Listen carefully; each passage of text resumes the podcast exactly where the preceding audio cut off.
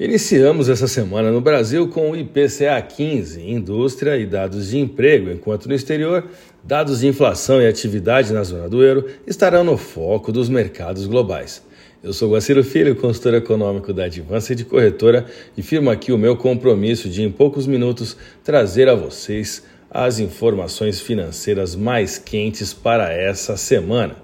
Na semana passada, decisões como o veto à desoneração da folha e uma Black Friday menos movimentada afetaram os varejistas e influenciaram a queda do Ibovespa. Nessa semana teremos alguns destaques importantes, como a Fundação Getúlio Vargas, a FGV, que divulgará o INCCM e a sondagem da construção de novembro. A CNI analisará os resultados setoriais de novembro e o Tesouro apresentará o relatório mensal da dívida pública federal.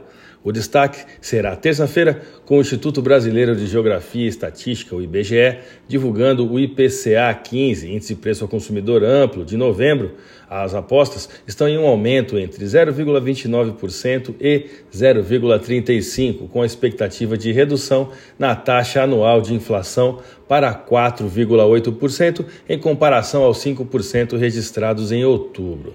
Qualquer taxa cambial abaixo da barreira psicológica de R$ 5,00 no spot representa um bom fluxo de capital estrangeiro no Brasil, numa medição mais simples e didática de monitoramento. O cenário internacional reserva uma série de eventos que merecerão destaque nos próximos dias. Vamos dar uma olhada rápida no que está por vir.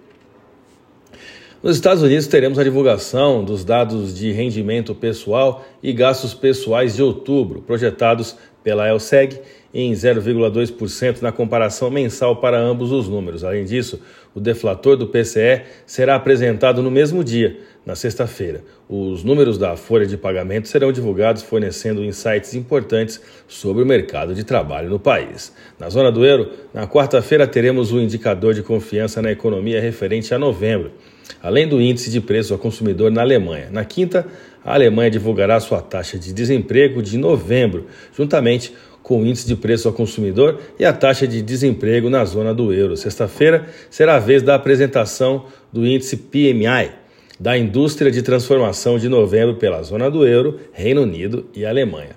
Outro destaque importante: no próximo dia 30 ocorrerá uma reunião da Organização dos Países Exportadores de Petróleo e aliados ao PEP, sendo um evento de grande importância para o mercado de petróleo e suas dinâmicas. Esses eventos são essenciais para compreendermos o contexto econômico global. Fique de olho nesses dados, pois eles influenciam diversos setores e investimentos ao redor do mundo. Continue acompanhando para mais atualizações sobre o panorama internacional e como esses acontecimentos moldarão o contexto econômico nos próximos dias. Vamos aos gráficos? Eu vou começar pelo dólar. O dólar frente ao real brasileiro segue acima do canal de baixa formado desde 9 de outubro e agora tem um suporte em 48870 e uma resistência em 49513 muito bem definida. A zona justa de valor no tempo gráfico diário para essa paridade está em 4,9196 e temos nesse valor um preço de equilíbrio. O volume de negócios referente aos contratos de câmbio com vencimento para dezembro ficou em torno de 7.213 contratos. Divisa americana frente ao real encontrou no último pregão uma movimentação de queda em 0,02% e taxa spot de 4,9027. Vamos ao euro? O euro segue sua trajetória global de valorização à medida que o índice do dólar, lá fora, oferece espaço para a divisa do velho continente. O extrato disso é um euro forte, que perante ao real valoriza-se 2,02% nos últimos 10 dias, evoluindo acima da zona justa de valor, que é a taxa de 5,3078, e superando na última sessão a mediana da banda de Bollinger, que está na taxa de 5,3486.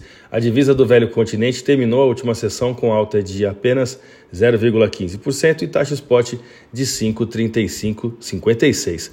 A minha dica, você já sabe, siga nossos boletins para ficar sempre conectado. As principais notícias